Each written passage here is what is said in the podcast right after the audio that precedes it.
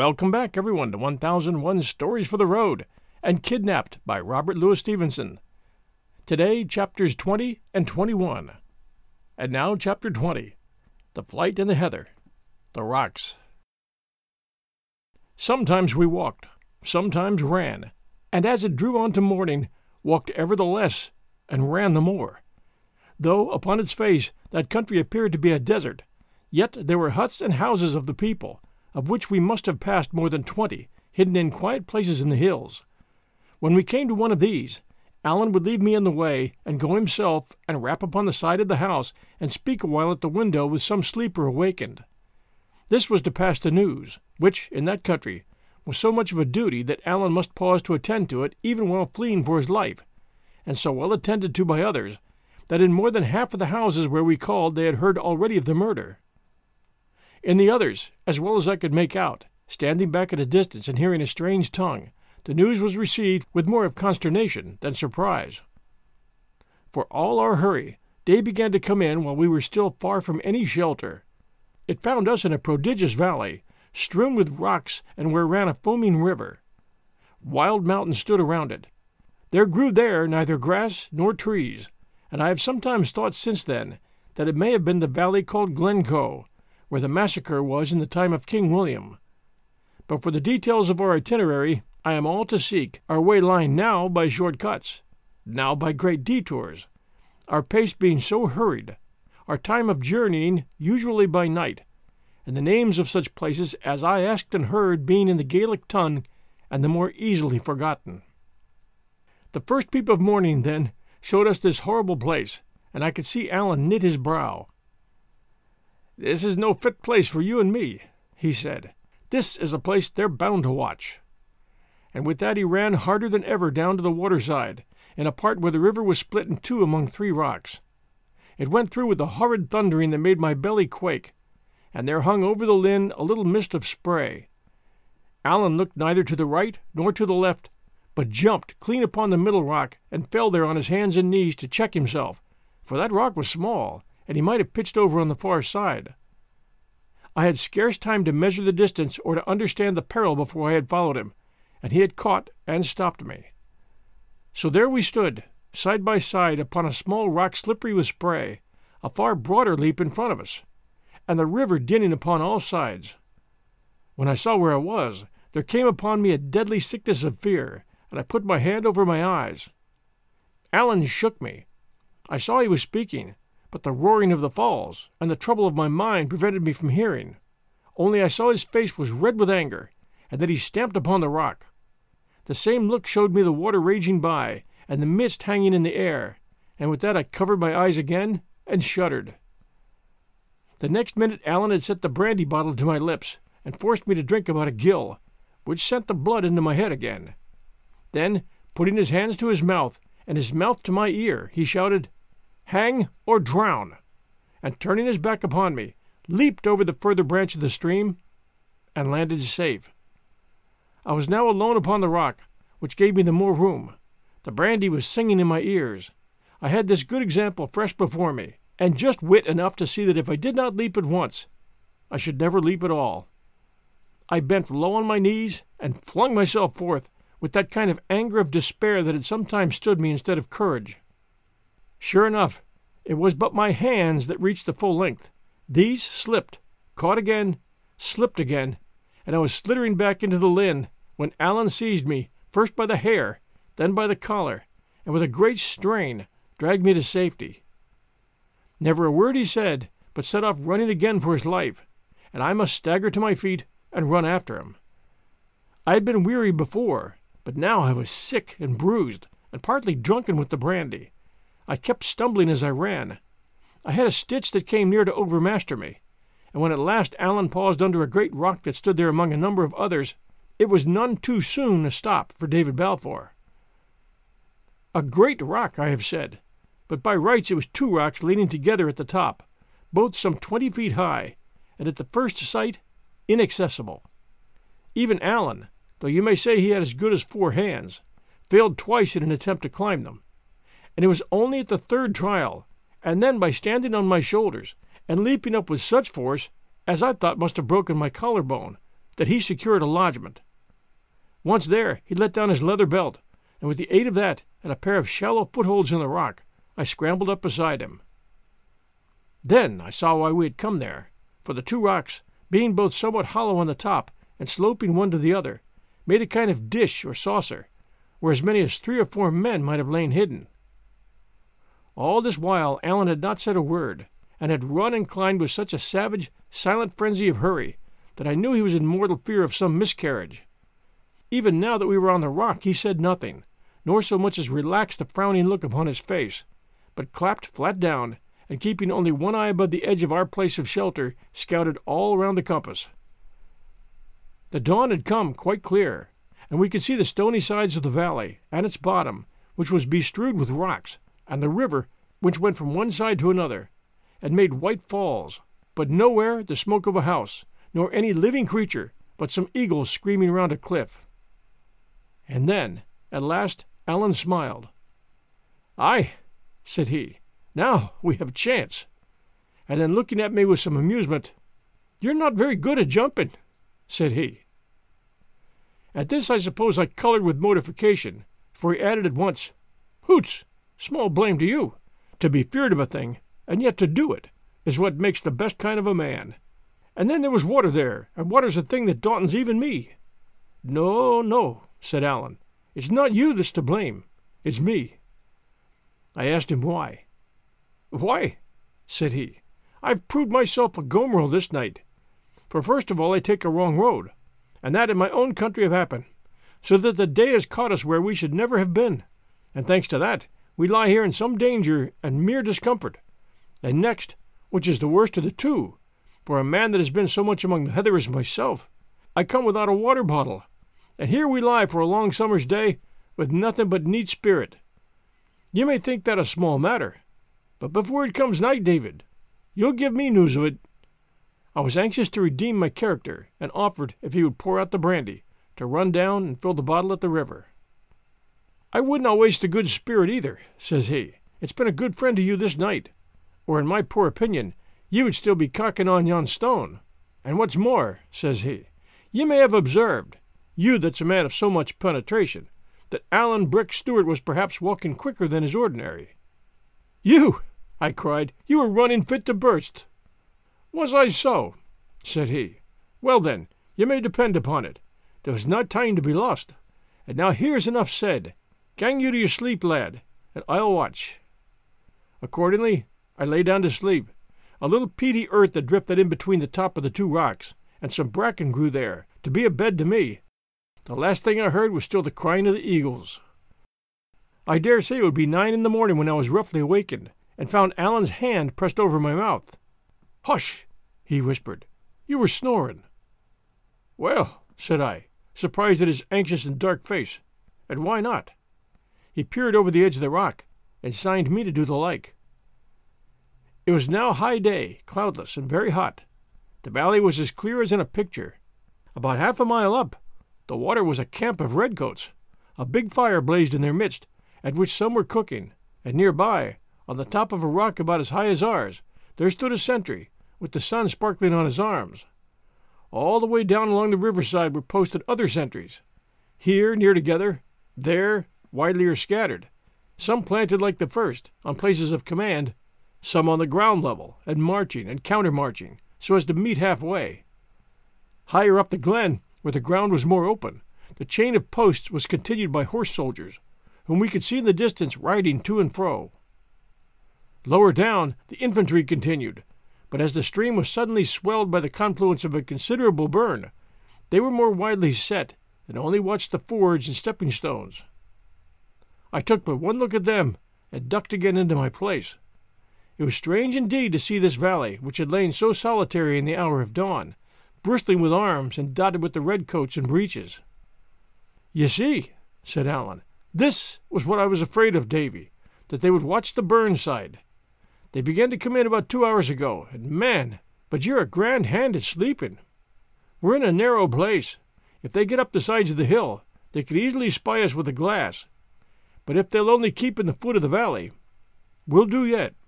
The posts are thinner down the water, and come night, we'll try our hand at slipping by them. And what are we to do till night? I asked. Lie here, he says, and bursel.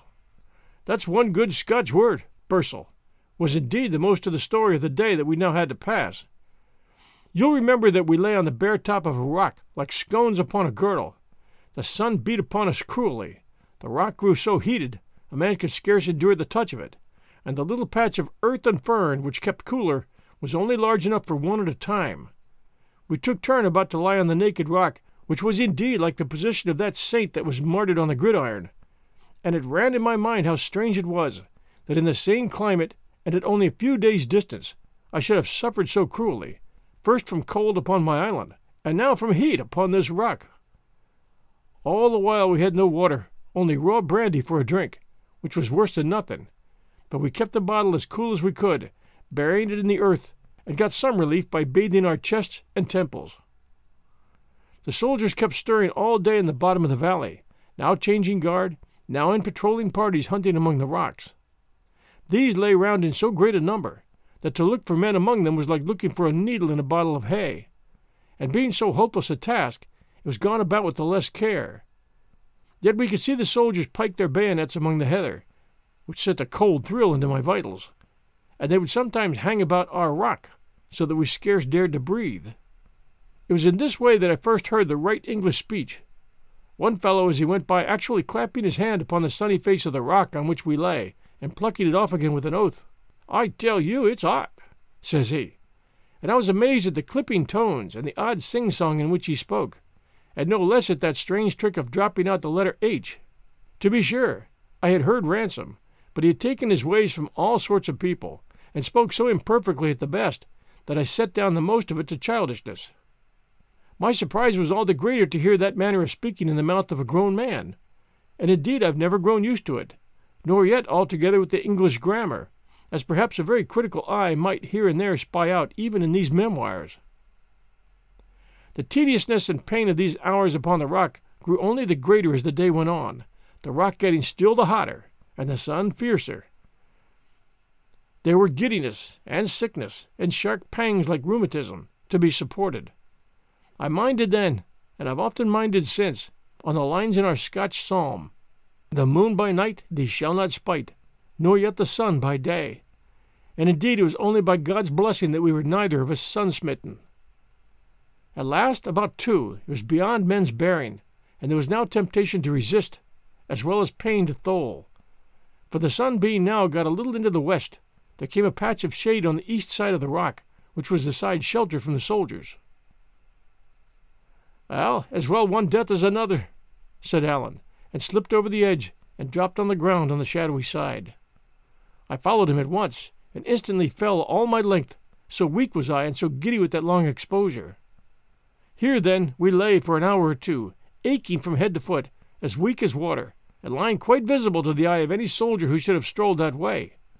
None came, however, all passing by on the other side, so that our rock continued to be our shield, even in this new position. Presently we began again to get a little strength, and as the soldiers were now lying closer along the riverside, Allan proposed that we should try a start. I was by this time afraid of but one thing in the world, and that was to be set back upon that rock. Anything else was welcome to me. So we got ourselves at once in marching order, and began to slip from rock to rock, one after the other, now crawling flat upon our bellies in the shade, now making a run for it, heart in mouth.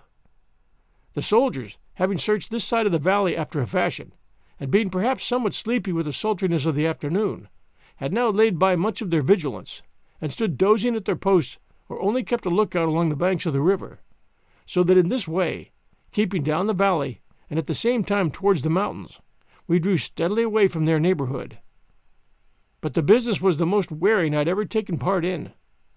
A man had need of a hundred eyes in every part of him to keep concealed in that uneven country and within cry of so many and scattered sentries. When we must pass an open place, quickness was not all, but a swift judgment not only of the lie of the whole country, but of the solidity of every stone on which we must set foot. For the afternoon was now fallen so breathless that the rolling of a pebble sounded abroad like a pistol shot, and would start the echo calling among the hills and cliffs. By sundown we had made some distance, even by our slow rate of progress, though to be sure the sentry on the rock was still plainly in our view. But now we came on something that put all fears out of season, and that was a deep, rushing torrent of water that tore down in that part to join the Glen River. At the sight of this, we cast ourselves on the ground and plunged head and shoulders in the water, and I cannot tell which was the more pleasant the great shock as the cool stream went over us, or the greed with which we drank of it. We lay there, for the banks hid us, drank again and again, bathed our chests, let our wrists trail on the running water till they ached with the chill, and at last, being wonderfully renewed, we got out the meal bag and made drammach in the iron pan. This, though it is but cold water mingled with oatmeal, yet makes a good enough dish for a hungry man, and when there are no means of making fire, or, as in our case, good reason for not making one, it is the chief standby of those who have taken to the heather. As soon as the shadow of the night had fallen, we set forth again, at first with the same caution, but presently with more boldness, standing our full height and stepping out at a good pace of walking. The way was very intricate, lying up the steep sides of mountains and along the brows of cliffs. Clouds had come in with the sunset, and the night was dark and cool, so that I walked without much fatigue, but in continual fear of falling and rolling down the mountains, and with no guess at our direction. The moon rose at last and found us still on the road. It was in its last quarter, and was long beset with clouds, but after a while shone out and showed me many dark heads of mountains, and was reflected far underneath us on the narrow arm of a sea loch. At this sight we both paused. I struck with wonder to find myself so high, and walking, as it seemed to me, upon clouds. Allan to make sure of his direction. Seemingly he was well pleased, and he must certainly have judged us out of earshot of all our enemies, for throughout the rest of the night march he beguiled the way with whistling of many tunes, warlike, merry, plaintive, real tunes that made the foot go faster, tunes of my own south country that made me fain to be home from my adventures, and all these on the great, dark, desert mountains, making company upon the way. We'll return with Chapter 21 right after these sponsor messages. And now, Chapter 21 of Robert Louis Stevenson's Kidnapped The Flight in the Heather, The Heugh of Corrynakiegh. Early as day comes in the beginning of July, it was still dark when we reached our destination, a cleft in the head of a great mountain, with a water running through the midst, and upon the one hand a shallow cave in a rock. Birches grew there in a thin, pretty wood, which a little farther on was changed into a wood of pines. The burn was full of trout, the wood of cusha doves. On the open side of the mountain beyond, whaups would be always whistling, and cuckoos were plentiful. From the mouth of the cleft we looked down upon a part of Mamore, and on the sea loch that divides that country from Appin, and this from so great a height as made it my continual wonder and pleasure just to sit and watch them. The name of the cleft was the Heugh of Corrynakiegh, and although from its height and being so near upon the sea it was often beset with clouds, yet it was on the whole a pleasant place, and the five days we lived in it went happily.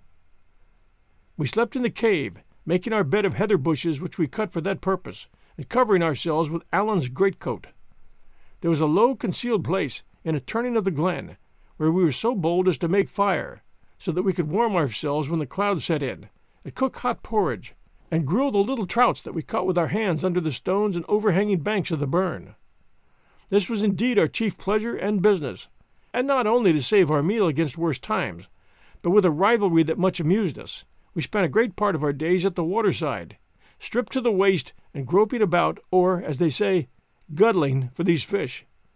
The largest we got might have been a quarter of a pound, but they were of good flesh and flavor, and when broiled upon the coals, lacked only a little salt to be delicious.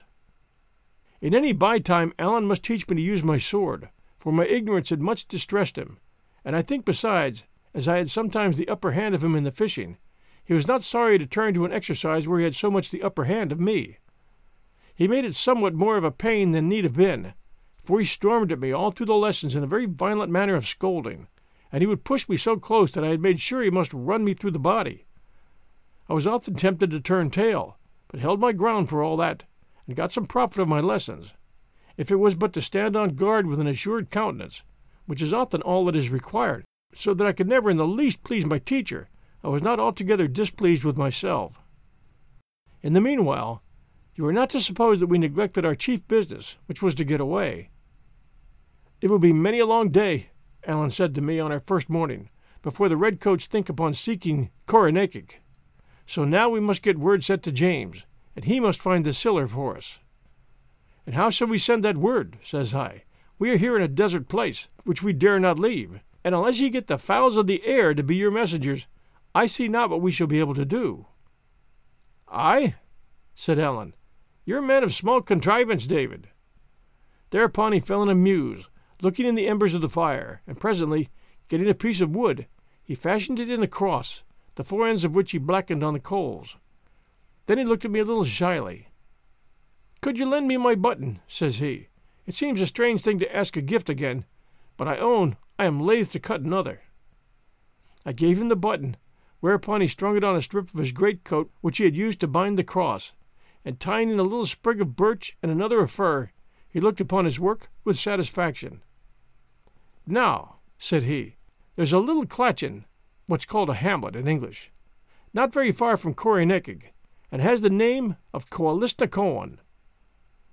Living there are many friends of mine whom I could trust with my life, and some that I am not just so sure of. You see, David, there will be money set upon our heads. James himself is to set money on them, and as far as the Campbells, they would never spare siller where there was a steward to be hurt. I would go down to Koalisnacoan whatever, and trust my life into these people's hands as lightly as I would trust another with my glove. But being so, said I. Being so, said he, I would like that they didn't see me. There's bad folk everywhere, and what's far worse, weak folk. So when it comes dark again, I will steal down into that clachan and set this cross that I've been making in the window of a good friend of mine, John Breck Maccoll, a bowman of Appins. With all my heart, says I, and if he finds it, what is he to think? Well, says Allan, I wish he was a man of more penetration, but for my troth, I'm afraid he will make little enough of it. But this is what I have in my mind. This cross is something in the nature of a cross terry, a fiery cross, which is the signal of gathering in our clans. Yet he will know well enough the clan is not to rise, for there it is standing in his window, and no word with it. So he will say to himself, This clan is not to rise, but there is something. Then he will see my button, and that was Duncan Stewart's, and then he'll say to himself, The son of Duncan is in the heather, and has need of me. Well, said I, it may be, but even supposing so, there's a good deal of heather between here and the Forth. And that is very true, says Allan. But then John Breck will see the sprig of birch and the sprig of pine, and he'll say to himself, if he's a man of any penetration at all, Allan will be lying in a wood which is both of pines and birches. Then he will think to himself, That's not so very ripe hereabout. And then he will come and give us a look up in Corrynakiegh. And if he does not, David, the devil may fly away with him, for what I care, for he will not be worth the salt to his porridge. Amen, said I, drolling with him a little. You're very ingenious.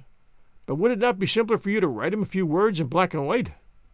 And that's an excellent observe, Mr. Balfour of Shaw's, says Allan, drolling with me. And it would certainly be much simpler for me to write to him. But it would be a sore job for John Breck to read it. He would have to go to the school for two, three years, and it's possible we might be wearied waiting on him. So that night, Allan carried down his fiery cross and set it in the bowman's window. He was troubled when he came back, for the dogs had barked, and the folk run out from their houses, and he thought he'd heard a clatter of arms and seen a redcoat come to one of the doors. On all accounts, we lay the next day in the borders of the wood and kept a close lookout, so that if it was John Breck that came, we might be ready to guide him, and if it was the redcoats, we would have time to get away. About noon a man was to be spied, straggling up the open side of the mountain in the sun, and looking round him as he came, from under his hand. No sooner had Allan seen him than he whistled. The man turned and came a little towards us. Then Allan would give another peep, and the man would come still nearer and so by the sound of whistling he was guided to the spot where we lay. He was a ragged, wild, bearded man, about forty, grossly disfigured with the smallpox, and looked both dull and savage. Although his English was very bad and broken, and yet Allan, in consideration of me, would suffer him to speak no Gaelic. Perhaps the strange language made him appear more backward than he really was, but I thought he had little good will to serve us, and what he had was the child of terror. Allan would have had him carry a message to James, but the bowman would hear of no message. She was forget it, he said in a screaming voice, and would either have a letter or wash his hands of us. I thought Allen would be grappled at that, for we lacked the means of writing in that desert. But he was a man of more resources than I knew.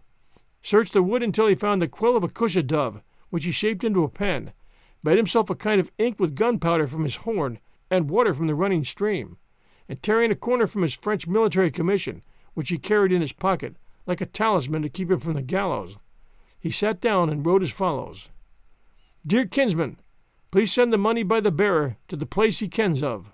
Your affectionate cousin, A. S. This he entrusted to the bowman, who promised to make what manner of speed he best could, and carried it off with him down the hill. He was three full days gone, but about five in the evening of the third day we heard a whistling in the wood, which Allen answered, and presently the bowman came up the waterside, looking for us, right and left. He seemed less sulky than before, and indeed he was no doubt well pleased to have got to the end of such a dangerous commission. He gave us the news of the country, that it was alive with redcoats, that arms were being found, and poor folk brought in trouble daily, and that James and some of his servants were already clapped in prison at Fort William, under strong suspicion of complicity. It seemed it was noised on all sides that Allen Breck had fired the shot, and there was a bill issued for both him and me, with one hundred pounds reward. This was all as bad as could be, and the little note the bowman had carried from Mrs. Stewart was of miserable sadness. In it she besought Allen not to let himself be captured, assuring him, if he fell in the hands of the troops, both he and James were no better than dead. The money she had sent was all that she could beg or borrow, and she prayed heaven we could be doing with it.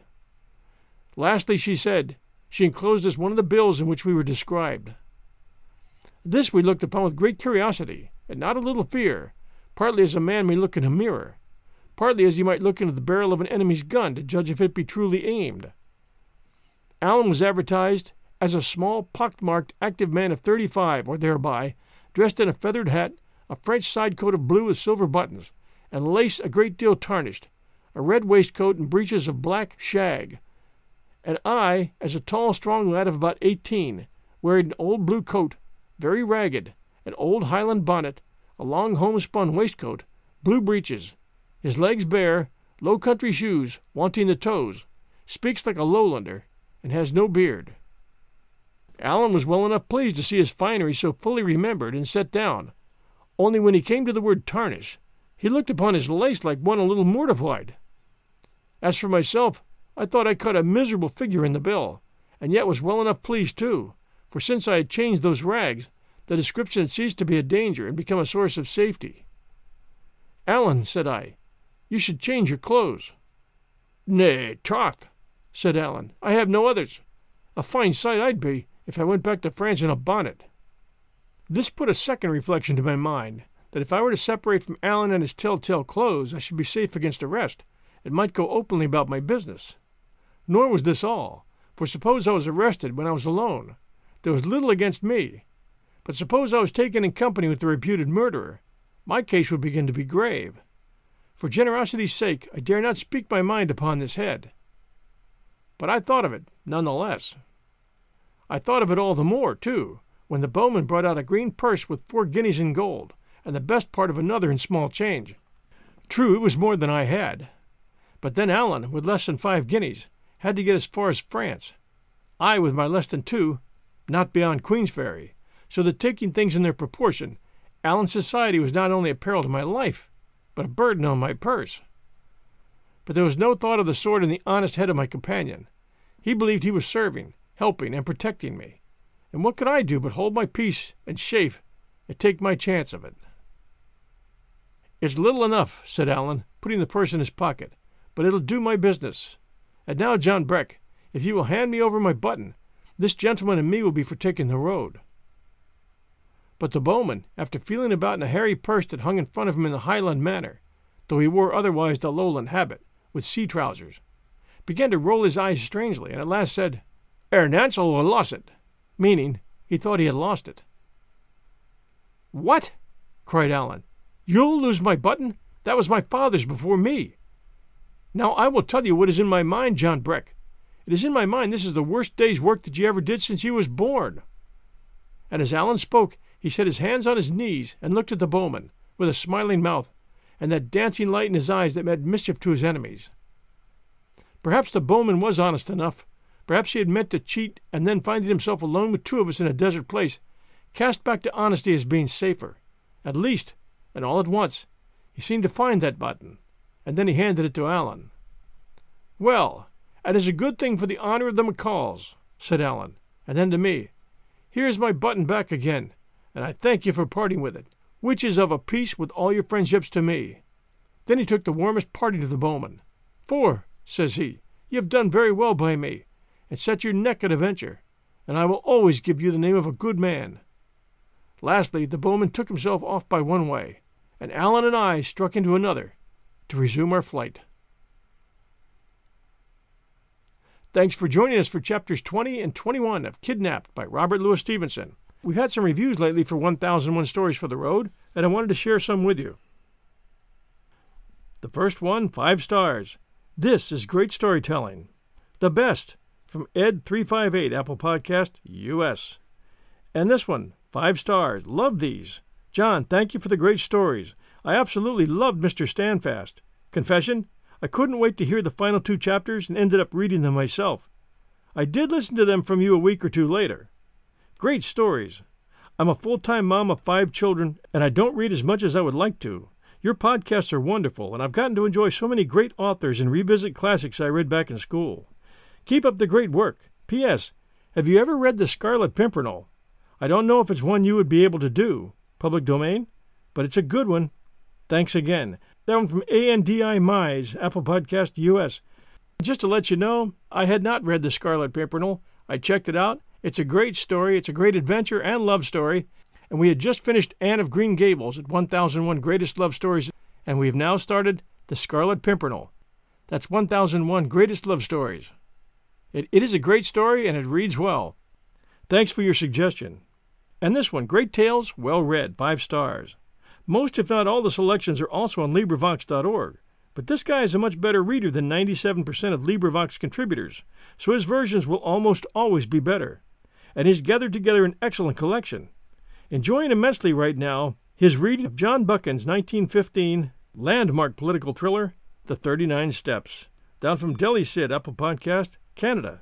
And thank you for that review, Delhi Sid. And I thought The 39 Steps was a great story. It was a lot of fun to read. And this one, amazing, five stars, and then all kinds of emojis. About one, two, three, four, five, six lines of emojis. Down from Mason, Apple Podcast, US. Thank you, Mason. And this one, VR, five stars. Repetitive tasks can be boring, but I can't wait to get started on them so I can plug into your storytelling. Reminds me of the intensity of reading the Louis L'Amour books as a youngster. Thank you, sir. iCutter, Apple Podcast. Thank you, iCutter. And Kidnapped, five stars. Gonna be good. Great reading, John. Market Pop, Apple Podcast. Thank you, Market Pop. Thank you very much, everyone, for taking the time to send us these reviews for 1001 Stories for the Road. Don't forget, we now have The Scarlet Pimpernel at 1001 Greatest Love Stories. Check it out. It's a great story, and you'll like it. Until next Sunday night, everyone, stay safe, and we'll be back soon.